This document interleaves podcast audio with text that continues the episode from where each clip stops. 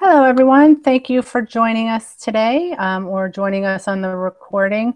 We have a great program lined up for you today. We're excited um, to uh, have with us an all-star lineup, and I'll get to that in a second. My name is Kathy McGuigan, and I'm from the Library of Congress. I work on the education outreach team, and specifically, I work with um, our professional development content and uh, looking at ways to disseminate it online. So, um, we have been working with National Writing Projects on a uh, three part series, and tonight we're going to be talking about considerations for selecting primary sources. So tonight, this uh, webinar will highlight strategies for representing multiple perspectives and addressing difficult topics and discuss criteria for selecting and using primary sources in instruction. Cheryl Lederle, uh, an education resource specialist at the Library of Congress and also a webinar maven, will be leading us tonight in an insightful conversation with an all-star lineup. Uh, the current or former teachers of residence for the Library of Congress. Each year, the library buys out the contract for an educator for the school year so that that individual or individuals can guide us in the real world application of using the library's digitized resources. So with us tonight is, um, we have with us Tom Bober from St. Louis, Missouri, and we have Trey Smith from Evanston, Illinois. Um, you've probably seen him on other educator innovator hangouts. He's formerly from Philadelphia. And with us, we have our current teacher in residence from New Jersey, uh, Teresa St. Angelo. We hope to be joined later in this broadcast by Ernestine Sweeting from New York City. So without further ado, I'm going to hand the reins over to Cheryl, and I hope you enjoy Thanks, Kathy. This is Cheryl. And my first question is just to build a little bit on the introduction Kathy gave for each of you, which is pretty much your location um, and the fact that you've all been teachers in residence or are right now teacher in residence.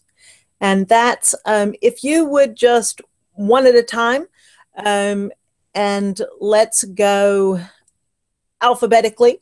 Um, tell us who your primary audience is and one or two things that you think about your top considerations when you're selecting primary sources for your audience. Um, so alphabetically, Teresa, you're first. Okay, so my primary audience are young learners, um, kindergarten, K to two. And um, I forget the other question now. One to two considerations. Okay. So, um, what we're looking to do, or uh, what I'm looking to do with uh, kindergarten teachers, is to develop uh, a rich resource of primary sources that motivate and engage students uh, to help them learn and enhance their curriculum and their learning.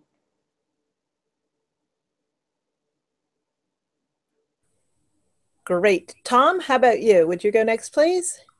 Yeah, my audience is my audience is primarily K through five, and uh, a couple things that I'm looking for are a connection to uh, being in the library. Sometimes a connection to literature, or a connection to a content area. And another consideration that I'll take into effect often is uh, time factors. So if I have a source that is going to take um, a lot of time to really make sense of and make meaning out of, or something I can uh, students can uh, address very quickly. That's fantastic. Thanks, Tom. Um, Trey, what what tell us about your audience? You're in a little bit different position now, so you can either answer for where you are now or for where you have been recently. Your choice. Sure. Well, I guess I'll just talk um, a little more broadly about if I'm working, whether I'm working with teachers or students um, in terms of teaching science or teaching about technology or engineering. Um, I'm really looking for specific primary sources that relate to you know topics in science and engineering. Um, the question is, you know, are those primary sources? Are am I trying to teach some kind of content? Am I really going to be able to find a primary source that uh, teaches a kid about photosynthesis? Uh, probably not. That's probably not what I'm going to use a historical document for. Um, so then I have to ask myself, so what what is it that a historical document can help me address?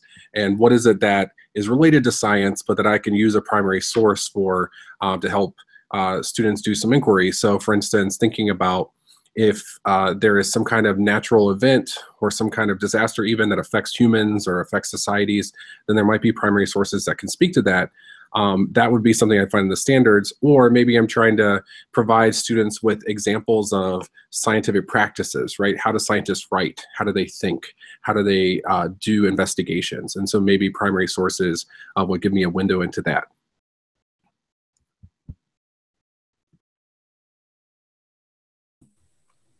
That's fantastic. Um, since we kicked this off, we've been joined by two more former teachers in residence, Rebecca Newland and Ernestine Sweeting. Um, Ernestine and Rebecca, I'm going to ask you just to say a quick word about where each of you is coming from. And then the question that we've been wrestling with just a little bit, uh, an easy one, is who's your primary audience? And what do you think about when you're selecting primary sources, just your top one or two considerations. So, Rebecca and then Ernestine, would you please um, tell us where you're coming from, who you work with, and what you think about, please? Hi there, this is Rebecca. Can you hear me? Excellent. So my primary audience is high school students, um, but because I'm in the library and I'm not working with one subject area, you know, I'm across all the subject areas. So I feel like that gives me a lot of things that I need to think about when choosing primary sources. But mostly I think about the needs, the needs of the class, the needs of the teacher, the needs of the students, what my, my goal is and how I can best meet those needs with some items. And then my other is to, for looking for high interest things. Unfortunately, high school students are sometimes harder to win over with primary sources than maybe your younger students are. And so I want, I look for things that are sometimes shocking on purpose to then get them into the subject area I want them to be in, or something that they've never seen before. I don't know if you've heard of the, the book recently. It was uh, Miss Peregrine's Home for Peculiar Children, and in it, it had so many interesting photographs, and kids love that. And that's the cat. Um, and so that is really um, kind of that the kids love that book and so i, I kind of said well this is great because those are primary sources and so that has led me to be even more interested in making sure i've got things that are going to attract their attention first and then i sneak in the really important ones um, while they're not paying as much attention and then they then they get into it and they are engaged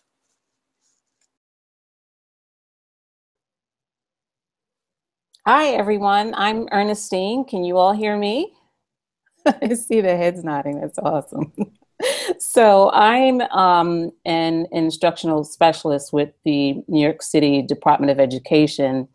And I work in a central office, and my audience is predominantly K to 12 teachers, administrators, superintendents, principals, um, coaches, anyone that works with teachers. So my work basically is thinking about how educators can use primary sources and making sure that they're aligned to instructional goals of a unit, instructional goals of a lesson, and how those resources actually allow students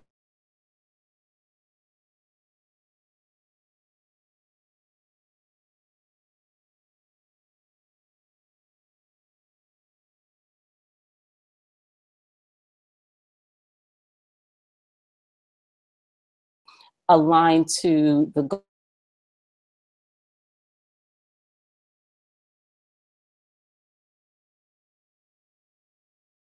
a lot of time on is thinking about how to select the best items and also the number of items that teachers select to tell a story um, about some historical event or topic or, or theme. When when we first started talking about this i was so excited at the range of experiences that um, you all bring to this and we've gotten a taste of that in these opening comments Um, I'm going to ask Kathy, please, to pull up the page to show the primary source sets. I want to dig in just a little bit to some specifics because you've identified quite a range of things that you think about, and, and a lot of that's dictated by your audience. So, Kathy, go ahead, if you would, and pull that page up. And um, since we're going to be talking about multiple perspectives and difficult topics, let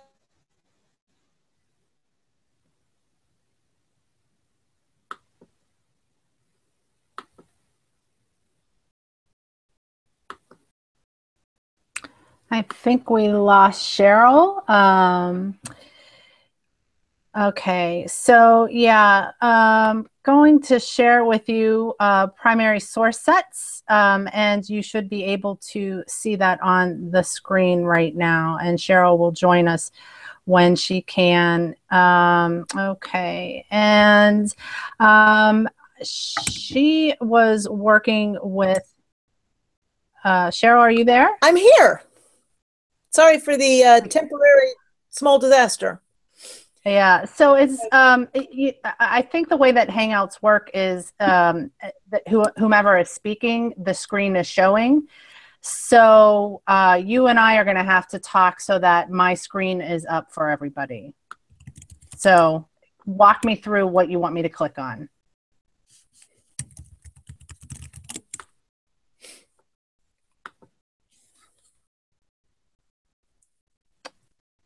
Okay, so let's take a look at the immigration primary source sets. Right. And I'm going to talk for just a minute while you navigate to that. Um, I'm still seeing the, the screen, Kathy. Um, what I was saying before my mm-hmm. connection dropped so rudely was that we want to look at multiple perspectives and difficult topics. And there are certainly many opportunities in uh, history and literature to do that. But let's start with immigration because it covers the K to 12 spectrum and gives us lots of opportunities. So, Kathy, I'm going to mute myself um, in just a second. What I'd invite our panelists to, to do is um, and Kathy, maybe you want to moderate the order of this, or maybe you guys can self regulate, is just look at some specifics in the set. Maybe pull up an item or, or name an item or two. You all know this set. What's an item or two that you wrestle with, or one that you would definitely use? So I'm going to restart my browser in hopes of getting uh, a good, strong connection and invite you all to talk about what you think about specifically in the immigration primary source set. And I'm going to ask our uh, super guests, can you see the immigration primary source set now?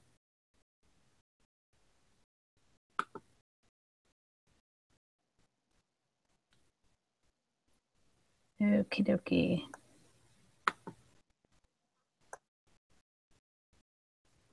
All right. So, um, hi. um, so, uh, Trey, did you get uh, Cheryl's question?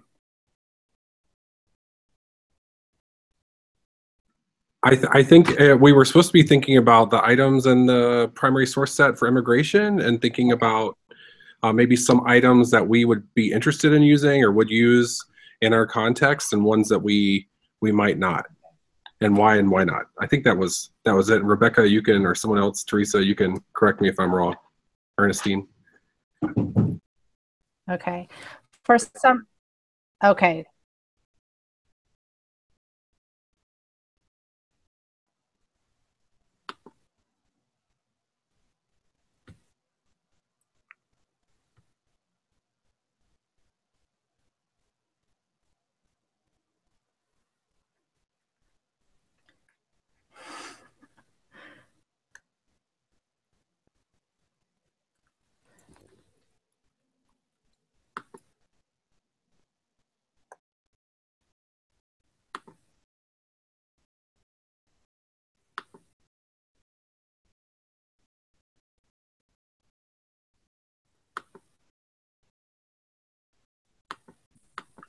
Hi, there seems to be some confusion. Can you hear me?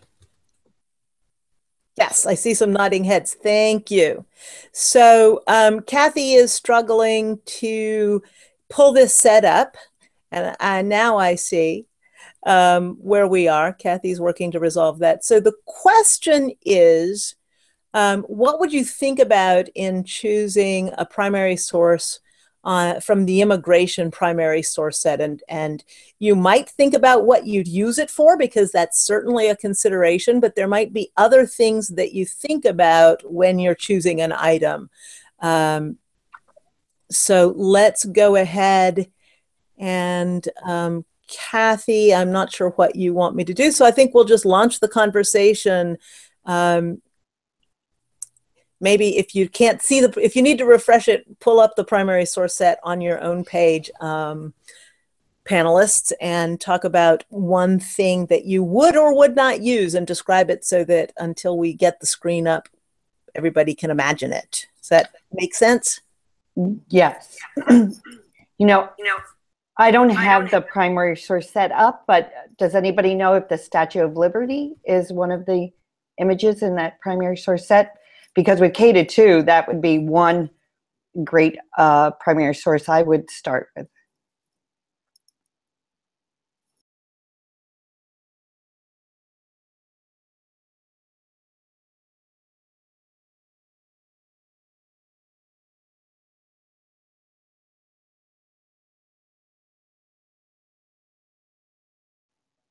So I'm not actually sure uh, about the Statue of Liberty one. I think uh, there are a couple of different uh, ones with uh, uh, maybe some. There's one uh, with some immigrants arriving on a boat from Ireland, I believe, or, or maybe leaving Ireland.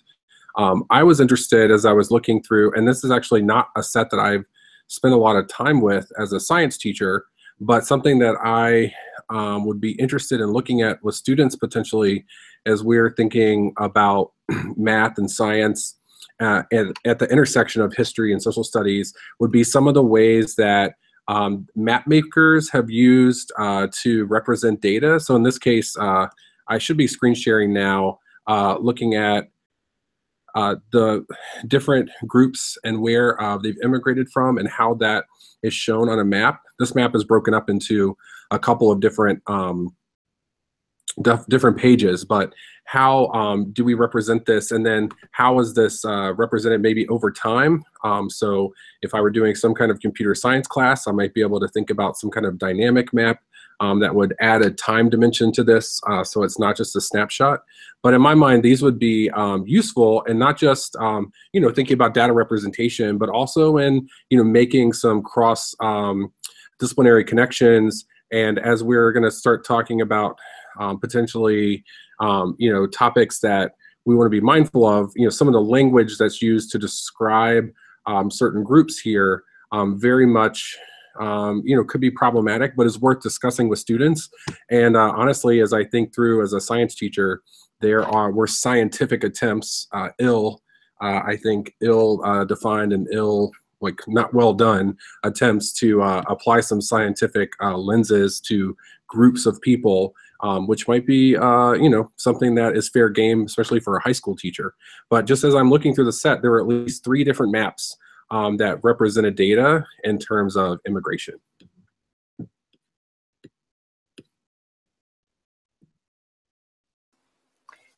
If I could jump in after what Trey said, I really um, latched onto what he just said about looking at the language that was used to reference immigrant groups and immigrants, because that brings me to two of the pieces that I particularly like, which are the um, a vigilante letter um, from the California Vigilante Committee and the song "Don't Bite the Hand That's Feeding You."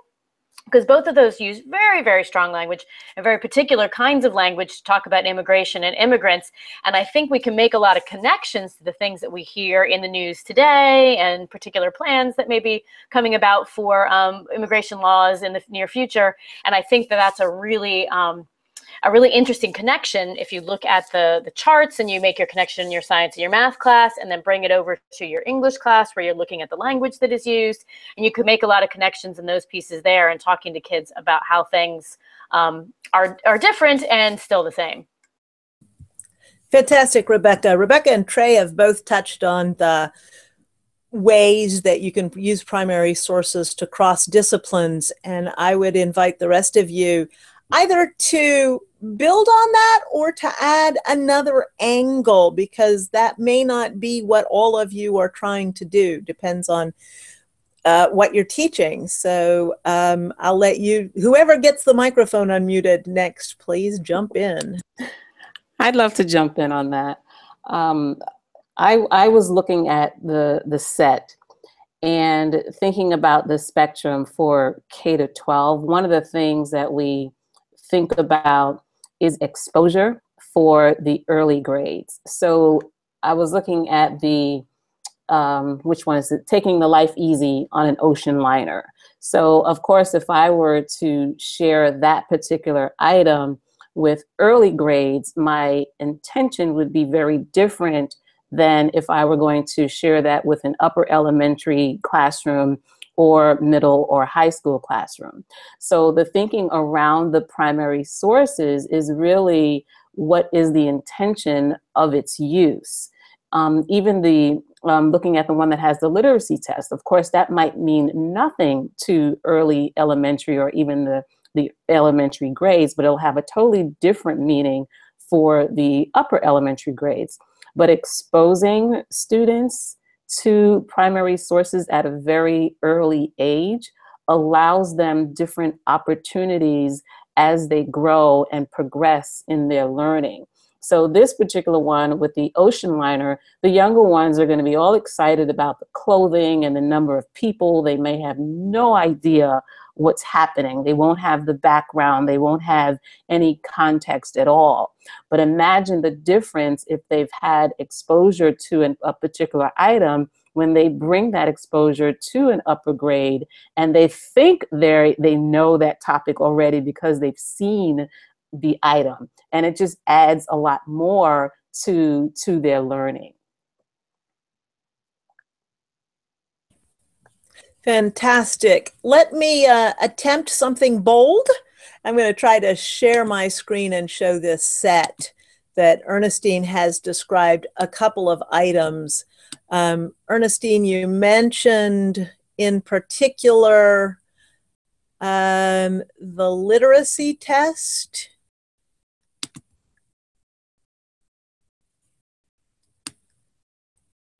And um, correct me if I'm if I'm mis-summarizing, but you you made the point that younger grade students might really struggle to find any meaning in this, but that upper grade students would see quite a bit more just because of um, their own background, but that there's value for all of them in in a certain amount of exposure. Um, and this is again, this is the set. You can see I'm going to just show the, our audience who may not know it. This is a primary source set.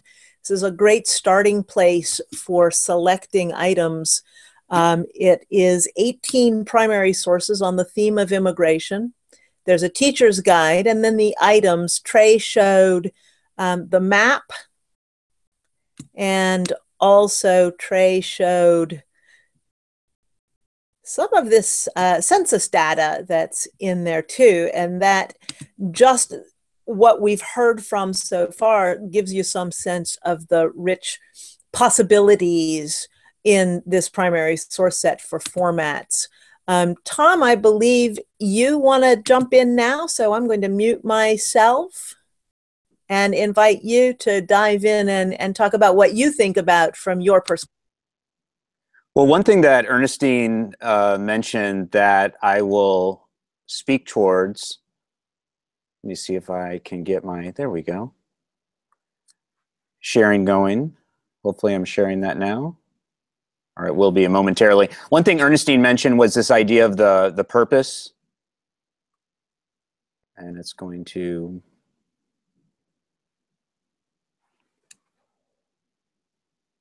Can you let me know if you're seeing that, folks? Because I don't think. Yes, we see you. We see the music. Oh, good. Okay, let's bring that back. All right. So one thing that Ernestine mentioned was this idea of purpose, that there's a purpose behind using it. And then Rebecca also specifically mentioned this music, Don't Bite the Hand That Feeds You.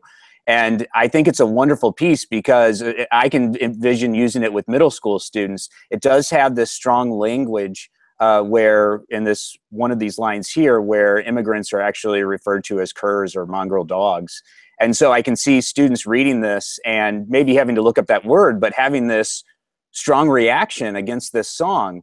And yet, if you look uh, in the primary source set itself, there's also an actual audio recording of this piece. And if you listen to it, it has this very uplifting, very patriotic uh, tone to the music. And so you've got these conflicting, I think, emotional responses that go on. And I love the idea of students wrestling with those emotional responses, wrestling with that, and putting themselves in a in a sense in the shoes of some people who were possibly um, on the periphery of this. You know, maybe they weren't writing the song, but maybe they were listening to it and they kind of get caught up in a message that maybe they don't fully understand, maybe they don't fully agree with, or, um, but at the same time, they're promoting. And so putting themselves in a position that they wouldn't have normally put themselves in, I think is uh, an advantage that primary sources uh, allow our students to explore but at the same time, uh, those experiences can be uh, at times uncomfortable and uh, at times challenging or even uh, a little bit scary for uh, a teacher or an educator to, to take on.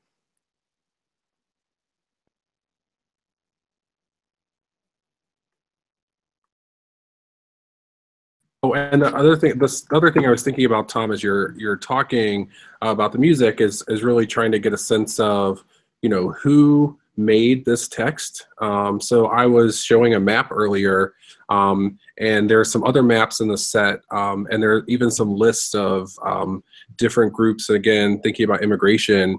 And depending on the, the terms that were used or depending on the, the point or the purpose, uh, some of these were meant to be persuasive pieces, not just, you know, representations of fact and what is a fact and what's factual uh, and who made this. These are all questions that, especially um, I'm seeing a lot of stuff on Twitter lately um, about you know making sure that students understand um, you know who's created text and and um, you know what really no who who made it and like what's the purpose of the text and um, you know is it biased in some way? And so some of these items you know if i show it to if i show one to a student they might um, you know accept it as as the truth right? Uh, versus uh, and in, in some ways it is true it's someone's truth um, but then, you know, thinking about who's that author and um, was there some kind of bias or did they have a perspective that they were um, pushing? That's not a conversation that probably comes up as much in science as it should.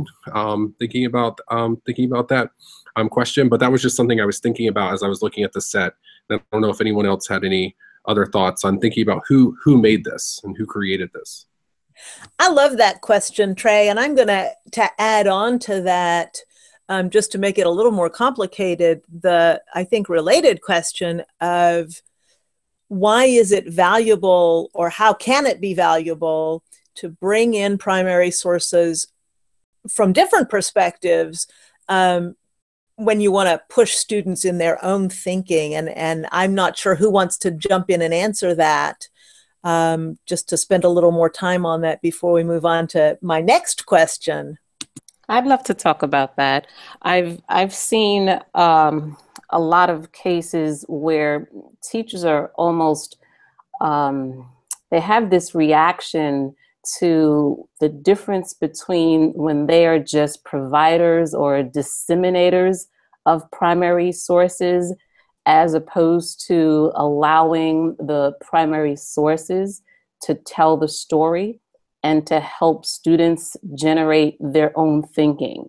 So perhaps when we're, if we're in the middle of a professional development session where the, at the very beginning, everyone's kind of in this mode where they feel like they have to disseminate the content, they have to tell the story, they have to make sure that the students know all of the information as opposed to allowing the students to kind of generate their own thinking and their own ideas.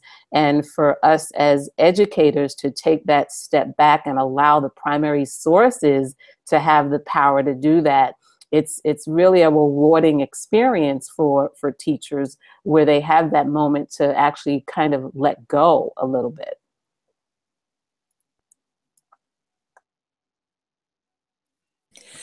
Ernestine, I really latched on to a phrase that you used generate their own thinking. That just struck me as so crucially important and really the the only way to extract information from primary sources, right?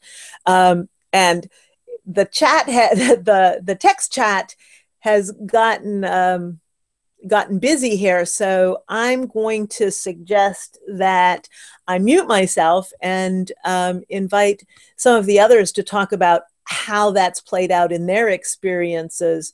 Um, Teresa, I'm going to give you the right of first refusal. You kicked us off and then have uh, been very quiet. Um, so jump in if you want. If not, just um, give it uh, maybe Rebecca, you we haven't heard from you for a few minutes, and I know this is one of the things that you think about as well. So, Teresa, do you have what do you think about this?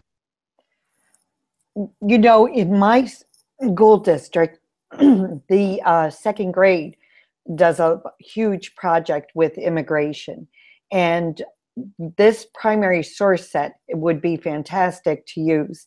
And I love the idea of using maps. I also, I, when I lost you, I was trying to get up that image of the family and their belongings because that's something I could even use in kindergarten. And I think the family is very important. And when you talk about controversial, you know, issues dealing with it, that could be very controversial, that image with a kindergarten student. And it would have to be handled the right way and for them to understand um, and and it, and actually I'd love to even use that and and compare it to families today and even you know some of our own students have gone through it quite a bit to come to our country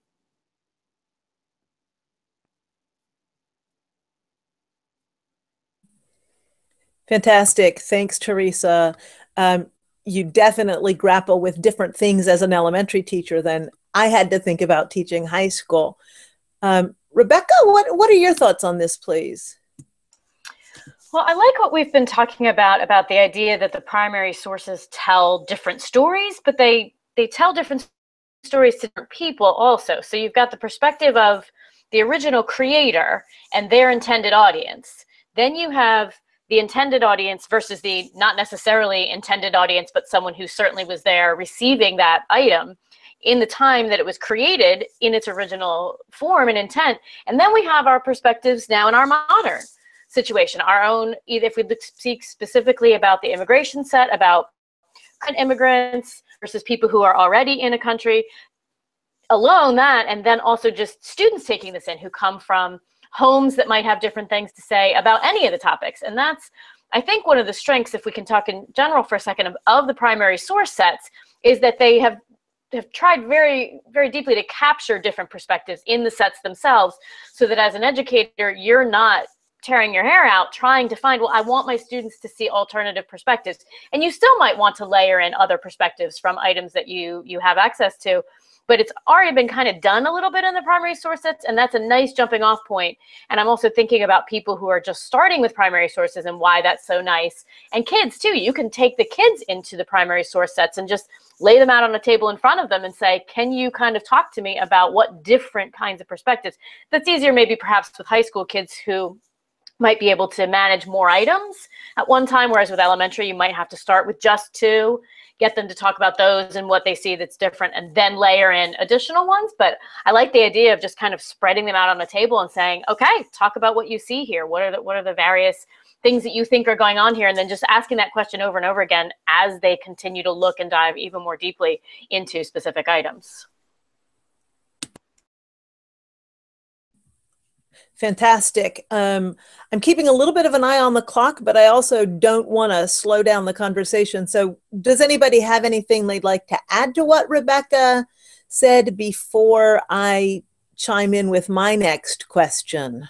Yeah, I, I do, Cheryl. I, I wanted to point out the idea of the primary source set also being thought of thought of as opportunities for different ways to approach different learners. So oftentimes a student may be more attracted or interested in music, or another student may be more attracted to um, an audio. And then we have this whole world of serving different populations of students. If we have students who are English language learners, for example, we want to make sure that we are offering opportunities for that group of students to be able to access learning as well. And the primary source set offers those opportunities to a wide range of students who have so many different ways of learning. So that's one of the, the, the, benefits of the, the primary source set is so that teachers have that opportunity to engage students from whatever kinds of learning styles they are. If I could just add to what Ernestine said, I, I, I love that, um, you know, her point about the different learning styles. But one thing I like to do with, uh, with the, the primary sources is I like to involve families. And so I like to send the primary source at home with an explanation of what the students did. And and then the families can even extend the learning. And to me, that's a vital and important um, aspect of doing the primary sources and getting those parents on board and being interested and the learning just takes off for some of the young learners.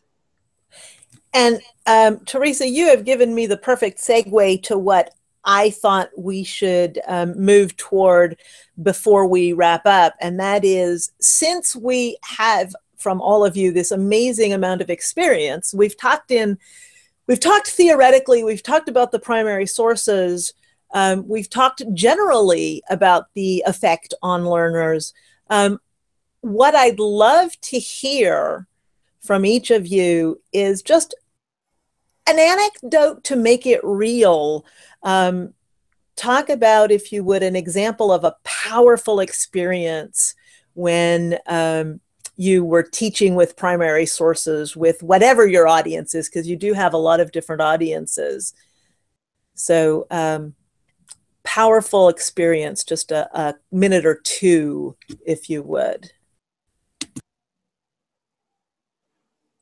Okay, I don't know if uh, there was an order to this, but having just done the uh, the presidential inauguration lessons, um, talk about powerful. You know, it's it was the connection between the primary source images that I showed and the questioning that I that I gave the students to discover on their own. And uh, for example, uh, there was a, a, the, an image of of Abraham Lincoln's second inaugural. And um, you see a little bit of the Capitol building. And then um, you ask the students, of course, what, what do they see? What's the first thing they notice? And the American flag, and there's this statue. And then you ask them questions such as, you know, you know, it has an American flag or it has that statue. Does every building have that statue? And they'll say, no, it doesn't. Well, is this building important?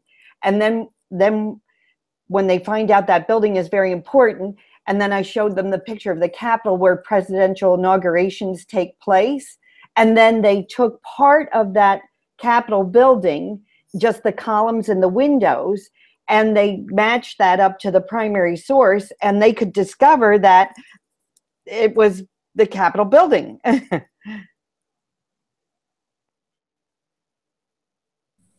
Fantastic. Um, and I, I don't want to put anybody on the spot by me declaring the order, so I'm going to let you all sort that out. I'll go. I'll go ahead and jump in if that's okay. Uh, one piece that we just did uh, right before our winter break with our fourth grade, being from Missouri, we're a huge uh, Louisiana Purchase, the expedition. That whole piece is very big in our uh, in our school and across the state. And so we looked at uh, Jefferson's letter to Lewis asking him to go on the expedition and did more of a close read analysis of the text to really understand what the expectations were. and then we were able to connect with a, a, uh, a local history museum that had more primary sources and look at those pieces pieces that they actually created uh, the journal maps uh, those types of pieces and we had a, a, a, debrief afterwards where we talked about this idea of well who was impacted by this expedition? And it didn't take very long to realize that not only were there literally dozens and i have a picture on my library wall where we documented all this of, of groups and individuals that were impacted but they of course being who they are and where they're from were impacted uh, as well. Um, the other piece about that that i love is that then the teacher did a debrief with them and uh, one of the students said that they really loved looking at all of these actual documents, even if they were printed off the printer or they were looking at the document itself, um, because it was like, and I'm quoting here, everything you taught us was real and actually happened. So it made it real for them. And I don't think you can get uh, much more powerful than that, whatever topic you're talking about. Well, I'll just jump in. I, I think I have a, a Missouri connection actually. Um, actually, a couple of connections here. So I um, worked with some third graders at one point, and we were um, looking at primary sources about plants, and we were really interested in how do scientists study plants. And to get a sense of that, we actually uh, started historically and uh, looked at some some scientists who were working with plants. And so uh, these uh, pictures are from uh, the Tuskegee Institute, which is now Tuskegee University in Alabama, which is near where I grew up. Um, and George Washington Carver um, taught there, and these are some of his students, presumably. And, and Carver was born in Missouri. That's the connection. Um, I think he was born in Missouri. So um, that was my connection there. But what we were doing uh, with these photos is uh, students were looking at the photos, and we didn't we didn't we didn't talk about what they're doing because honestly uh, i didn't know um, i have as much info um, as they had except i had maybe a title and a date um, and they didn't have that information but uh, one of the things that struck me was just how um, interested engaged the students were in looking at all the details here and really not taking uh, anything for granted right? Um, and there was so much opportunity for the students to uh, make some uh, inferences about, you know, was he watering the plant? And then students were talking about how, oh no, um, there are a bunch of different bottles that probably isn't water. He might be doing different things uh, with the different uh, things in each bottle. Uh, and one of the things that stood out to me about using a photo like this, and and by the way, you know, it took some time to find a photo that I wanted. Right, this this was uh, I wanted a photo uh, that showed a historical example of a scientist. I wanted a scientist of color. Um, I wanted to have some mystery in the photo, right? There were a bunch of different um, questions or kind of considerations as I selected the photo.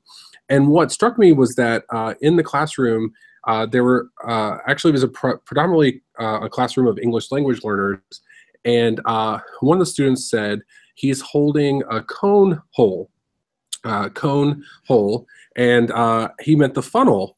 And I I stopped for a moment when I read read his notes, and I realized that probably the the name cone hole is a better name uh, for this item that the scientist is holding than funnel is, because it very much is a cone with a hole in it. And uh, so it just struck me how brave, how um, willing students were um, to describe what they saw without getting caught up in do I have the correct terminology, right? Did I use the the scientific vocabulary? Um, you know, a lot of times science classes I think get uh, too caught up in that, and so in this in this case, uh, you know, the the the fact that it was a photograph, the fact that there was some mystery, the fact that there was no right answer, um, I think really um, provided some space for the students to um, put themselves out there and put their ideas out there without feeling like they had to have a single right answer. And uh, so this is uh, actually something on the, the Library of Congress blog. Um, and if you want to search for it, you can search uh, Carver or Tuskegee or plants. Um, and this will be a little blog post uh, that comes up here. Um, but it's just one of my favorite moments uh, using primary sources.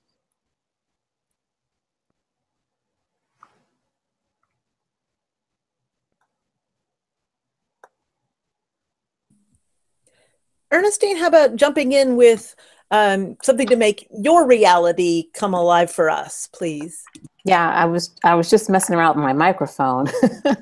um, I, I have to say the the thing that that that comes alive most is still the idea that you can find so many different resources related to so many different themes, topics, ideas, and concepts across K to 12 knowledge. Um, every time there's a need for looking for an item, you can almost find anything um, on the Library of Congress's website, depending on any grade that you're teaching. And one of the things that that has been really prominent for me in my experience is finding those opportunities where teachers are not constantly looking for things. You can do a quick search on, on the topic and be able to come up with several items and then basically think about what we started the conversation with. How will you be able to choose or select an item that best meets the instructional goals of a lesson or a unit? Um, one of the, the most recent um, stories that we um, experienced was when a, a, teacher had talked about the fact that once she started using primary sources with her students, she noticed such a change in her instructional planning in her instructional goals and also the ways in which students started generating their own questions. The, the goal of the school that I was working with, they wanted to think about how do we get students to become more than just answer getters? How do we get them to start thinking and asking their own questions? So that was one of the things that they wanted to work on. And it just seemed like across the board, they all reported that once they started incorporating primary sources into their instruction, they found that the students were the ones that were driving the thinking. So that was a, a, a real big moment um, in, in my experience, just looking at the ways in which we've come so far in the way we treat and use primary sources in our classrooms.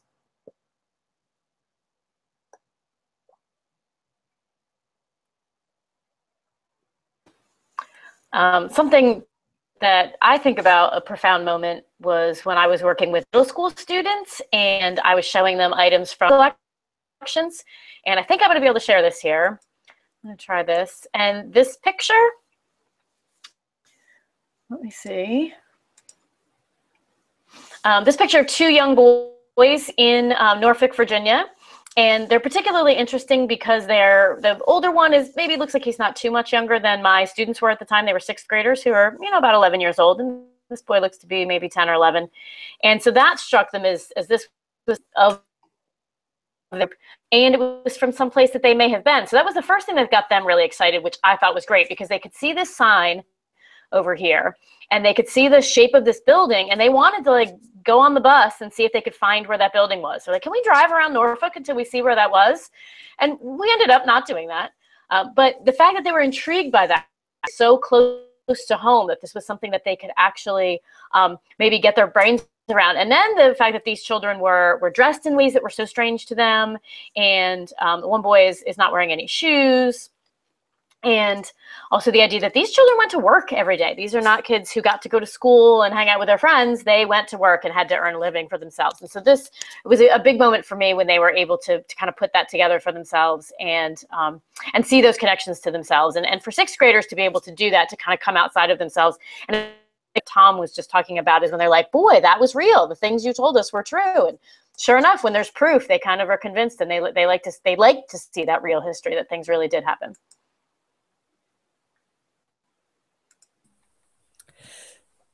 Well, you have not disappointed collectively and individually. Um, you've given us a lot to think about. Um, here are some of the things that floated to the top for me um, that you thought about, but it, it came back to not only what you thought about when you select primary sources, but a much wider conversation about the value. And what I heard is a lot about how primary sources help students um, take charge of their own learning. Ernestine's phrase that I'm still chewing on a little is generate their own thinking. And um, your anecdote summed that up too. Several of you talked about um, the value of making cross curricular connections, um, especially the librarians in the group who have a real awareness of that. But Trey did too, um, because none of these disciplines truly happen in a vacuum, right? Scientists have to know how to communicate, or their discoveries um, are not valuable to the scientific community or or the the world. Um, you've talked a lot about some sp- specific approaches that you take. One primary source, several primary sources. Um, one thing I'd like to do before we we leave is attempt to share my screen and um, my connection has has been wobbly. So Trey or Tom, one of you prepare to jump in if I if I get lost. Um, just you know, interrupt me and tell me to hush. Um,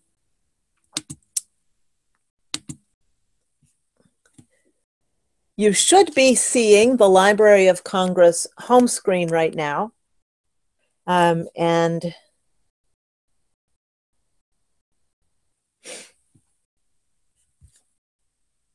Kathy tells me that my screen is frozen. Is that right? Not seeing it. Okay, let me try turning my camera off and back on.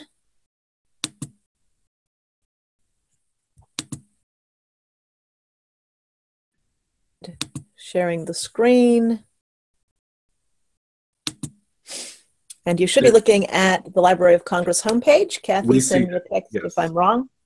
We see it. Nope, can't see, cannot see it or do. We do see it. We do. You do see it. Fabulous. I feel like such a winner.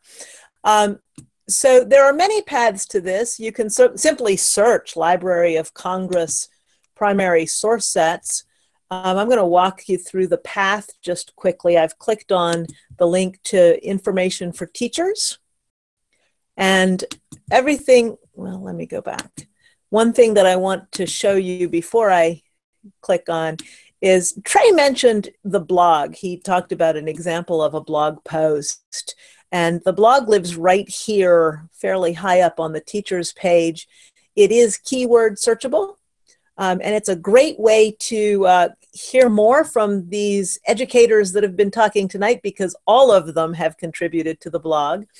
Um, it's also a great way to get ongoing information about timely things or about things that our staff has just been interested in. I'm going to the left nav now to click on classroom materials because that's where the primary source sets live.